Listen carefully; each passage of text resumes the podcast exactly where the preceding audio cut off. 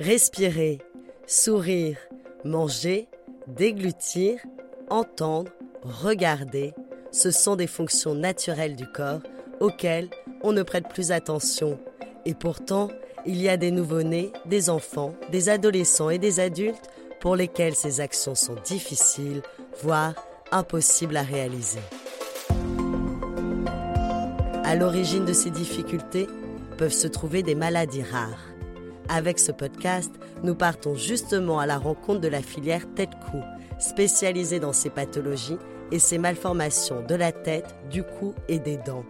Un réseau qui se mobilise pour nous informer sur ces maladies, les avancées de la recherche et parler du vécu des malades. Des malades souvent confrontés au regard des autres.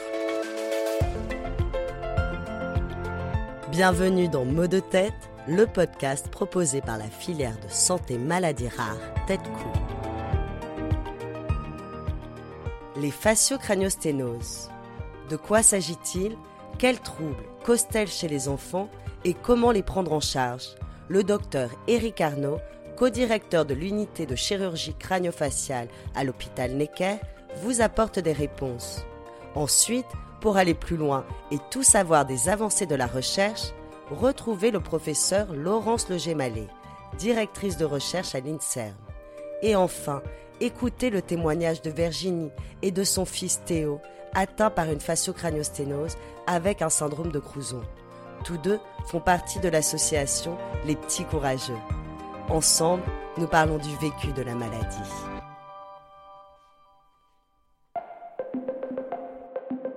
Épisode 1 Le professionnel de santé.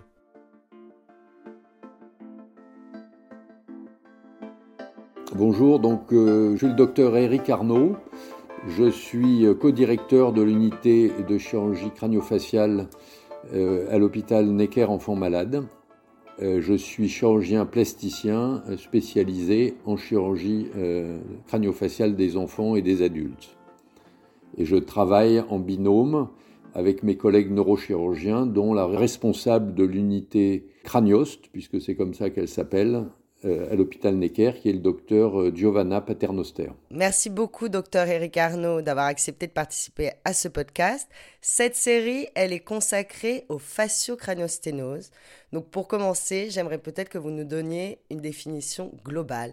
De quoi on parle quand on parle de fasciocraniosténose Eh bien, c'est la conjonction d'une craniosténose et d'une fasciosténose. C'est les deux en même temps. Et c'est ça qui est intéressant, c'est que euh, autant les craniosténoses simples ne sont pas forcément déterminées génétiquement, elles peuvent être le fruit euh, d'un pur hasard euh, et éventuellement de phénomènes mécaniques. La fasciocraniosténose, elle, qui est un degré complémentaire de, de cette malformation, associe une malformation du crâne, la craniosténose, et une malformation de la face, une fasciosténose d'où l'appellation conjointe fascio-craniosténose. D'une manière générale, vous recevez un patient, comment à l'œil vous allez pouvoir constater qu'il est porteur d'une fasciocraniosténose Qu'est-ce qui sont les signes caractéristiques? Alors au niveau euh, de, la tête, de l'extrémité céphalique, euh, les deux choses qui doivent euh, interpeller, c'est la forme du crâne, et surtout l'apparente impression d'avoir des yeux trop gros.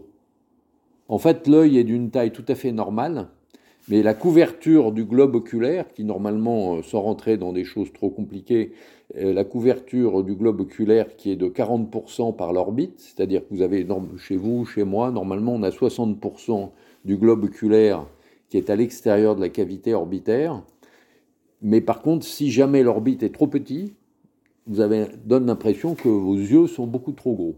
Alors, c'est facile, c'est immédiat quand la, la est très sévère et ça se voit dès la naissance, en particulier dans les syndromes de Pfeiffer, je vais y revenir. Mais euh, parfois, c'est à minima et ça ne se voit pas obligatoirement. Et de temps en temps, on peut se faire piéger et ne pas faire le diagnostic simplement. À moins que, et c'était le deuxième aspect de ma réponse, il y a une malformation associée des mains et des pieds du reste. Et de ce fait, euh, en gros, vous avez les trois euh, syndromes euh, les moins rares, on va dire, dans les fasciocraniosténoses, qui sont le syndrome de Crouzon, qui est sans doute le moins sévère, et qui, dans l'immense majorité des cas, ne s'associe pas avec des anomalies des extrémités.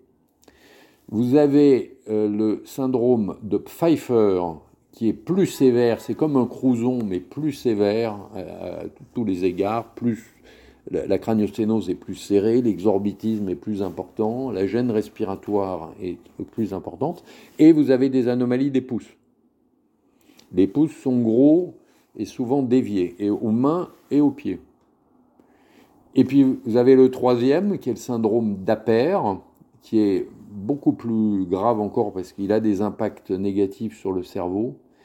Et là, le diagnostic est quasiment évident et souvent même de façon anténatale lors des échographies euh, morphologiques du cinquième mois, où vous avez une fusion plus ou moins importante des espaces entre les doigts qu'on appelle une syndactylie, qui est de trois gravités possibles selon que les petits doigts ou les pouces sont fusionnés avec le reste de la main.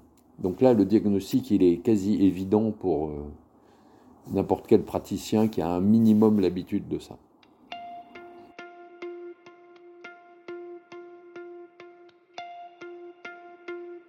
Pour se concentrer euh, sur euh, un de ces premiers syndromes, je propose qu'on commence par le syndrome de Crouzon. Est-ce que vous pouvez réexpliquer de quoi il s'agit en fait? Les problèmes à gérer sont, par ordre d'importance, je dirais, le risque de pression élevée dans le crâne, qui est lié au nombre et à la chronologie de fermeture d'une ou plusieurs sutures. En général, ça finit par se fermer sur les cinq sutures principales. Donc ça, c'est un risque de pression. Qui dit pression euh, dans le cerveau dit risque de troubles cognitifs, mais également euh, d'impact euh, négatif sur la rétine, qui est une expansion du cerveau, et donc des risques de cécité. Le deuxième problème va être lié euh, à la profondeur ou non de l'orbite et de l'exposition du globe oculaire. Sur un crouson avec une forme modérée, on peut passer à côté chez un tout petit parce que les yeux apparaissent modérément euh, agrandis et on peut se tromper.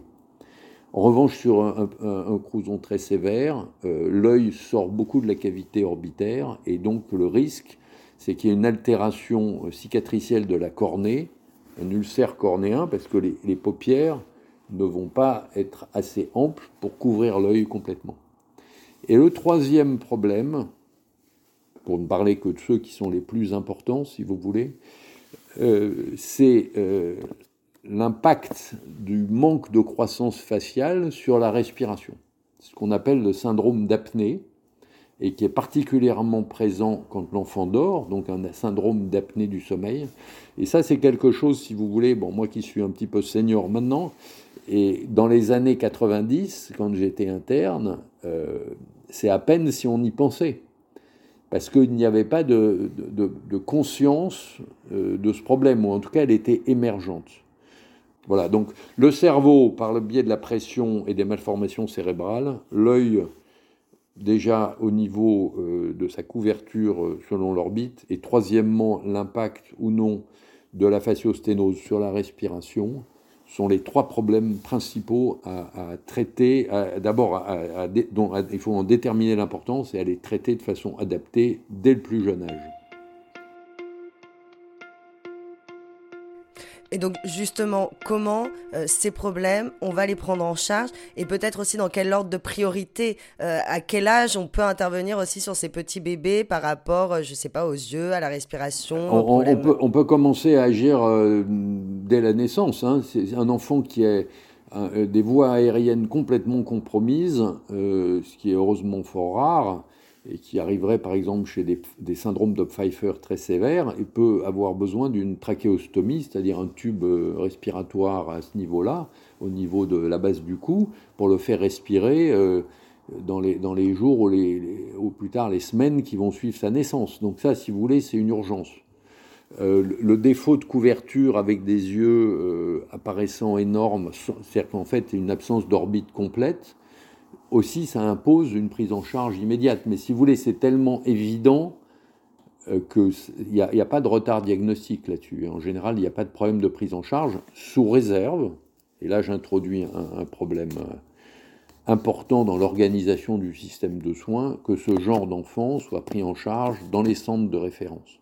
Le plan maladie rare a justement euh, visé à euh, éviter l'errance diagnostique. Mais là, nous, on n'est pas sur tellement des problèmes de diagnostic de maladies orphelines, on est sur des prises en charge sur des plateaux adaptés à des, prises en charge chirurgicales parce que les traitements sont essentiellement chirurgicaux. Et donc, est-ce qu'on peut parler, euh, est-ce que vous pouvez un petit peu m'indiquer les, techniques chirurgicales qui vont être employées? Alors, la stratégie aujourd'hui qui est la plus communément admise pour euh, traiter ces fascio-craniosténoses, c'est de commencer par un agrandissement de la boîte crânienne, et ça se fait sur les fascio-craniosténoses par un geste au niveau occipital, c'est-à-dire qu'on agrandit la boîte crânienne par derrière. Voilà. Alors toutes les opérations craniofaciales se font avec une, une, cicatrice très simple et discrète, qui est une cicatrice qui est cachée dans les cheveux et qui permet d'accéder soit à l'arrière du squelette, soit à la partie antérieure. Et on commence donc à euh, faire une expansion postérieure crânienne euh, qui permet de régler beaucoup de choses sur euh, ce qui a été souvent méconnu, mais les malformations de la partie postérieure du cerveau, qu'on appelle la malformation de Chiari, et qui est en fait une espèce de due à la compression du cerveau. Le, le cerveau cherche de la place, et le seul endroit où il peut en trouver, c'est d'aller dans le tube, dans le canal de la moelle épinière c'est pas un bon endroit pour que le cerveau s'y trouve, vous imaginez, et donc ça peut gêner les circulations du liquide céphalorachidien et générer des problèmes d'hydrocéphalie, c'est-à-dire d'excès de pression par accumulation de liquide, euh, ce qui peut être très dangereux. Donc notre stratégie de routine aujourd'hui, c'est de faire une expansion postérieure, et elle se fait d'autant plus simplement et ça doit être un geste pas trop agressif chez des tout petits enfants. On fait ça avec ce qu'on appelle des distracteurs, qui sont des espèces de petits vérins. Euh, j'ai participé à leur conception il y a une trentaine d'années, si vous voulez, qui sont des petits vérins glissés sous la peau, qui sortent à travers les cheveux et qui permettent, avec un petit euh, tournevis, en fait, de faire une expansion très douce des structures. Voilà. Donc, premier temps pour répondre à votre question sur la stratégie, c'est une expansion postérieure du crâne. Ça nous permet de gagner quelques temps, à moins qu'on soit dans les urgences vitales dont je vous parlais, c'est-à-dire les yeux qui sortent de la tête et euh, la trachéotomie.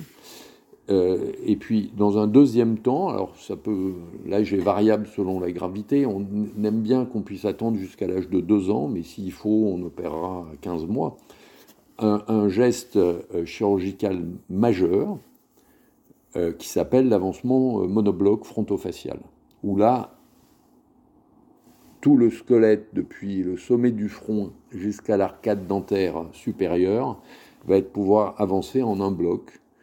Et ça, c'est quelque chose sur. J'ai eu le privilège de travailler là-dessus depuis 25 ans.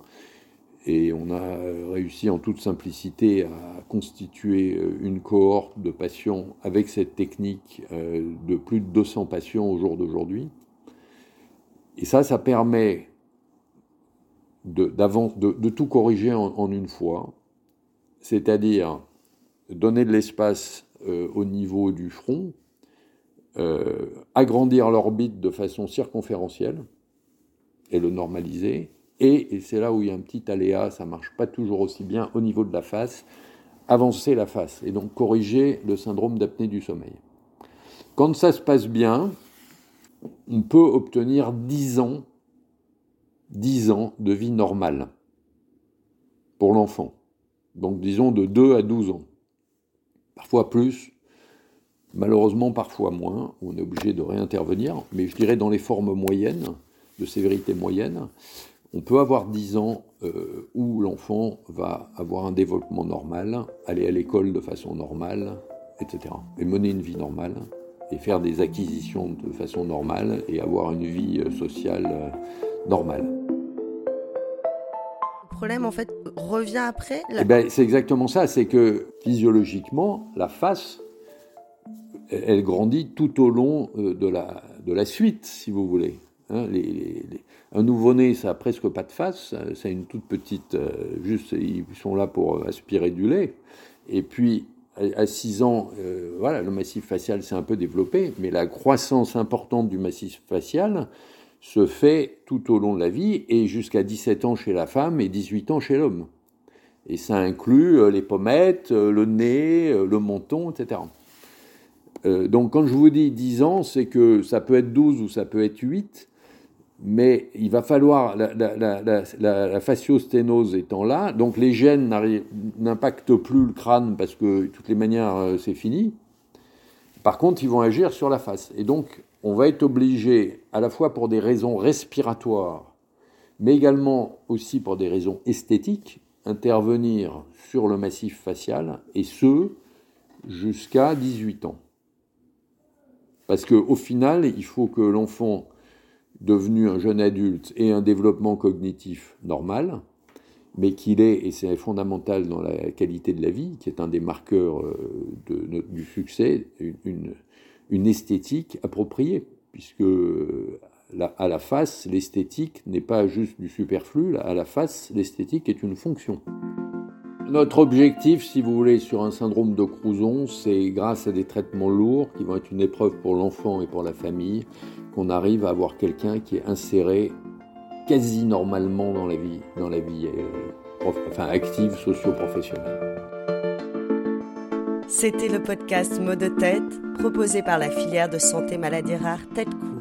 Pour en savoir davantage sur les fasciocraniosténoses, écoutez le professeur Laurence Legemalé, directrice de recherche à l'INSERM, et Virginie et son fils Théo, porteur d'une fasciocraniosténose et membre de l'association Les Petits Courageux. Retrouvez-nous sur toutes les plateformes de podcast.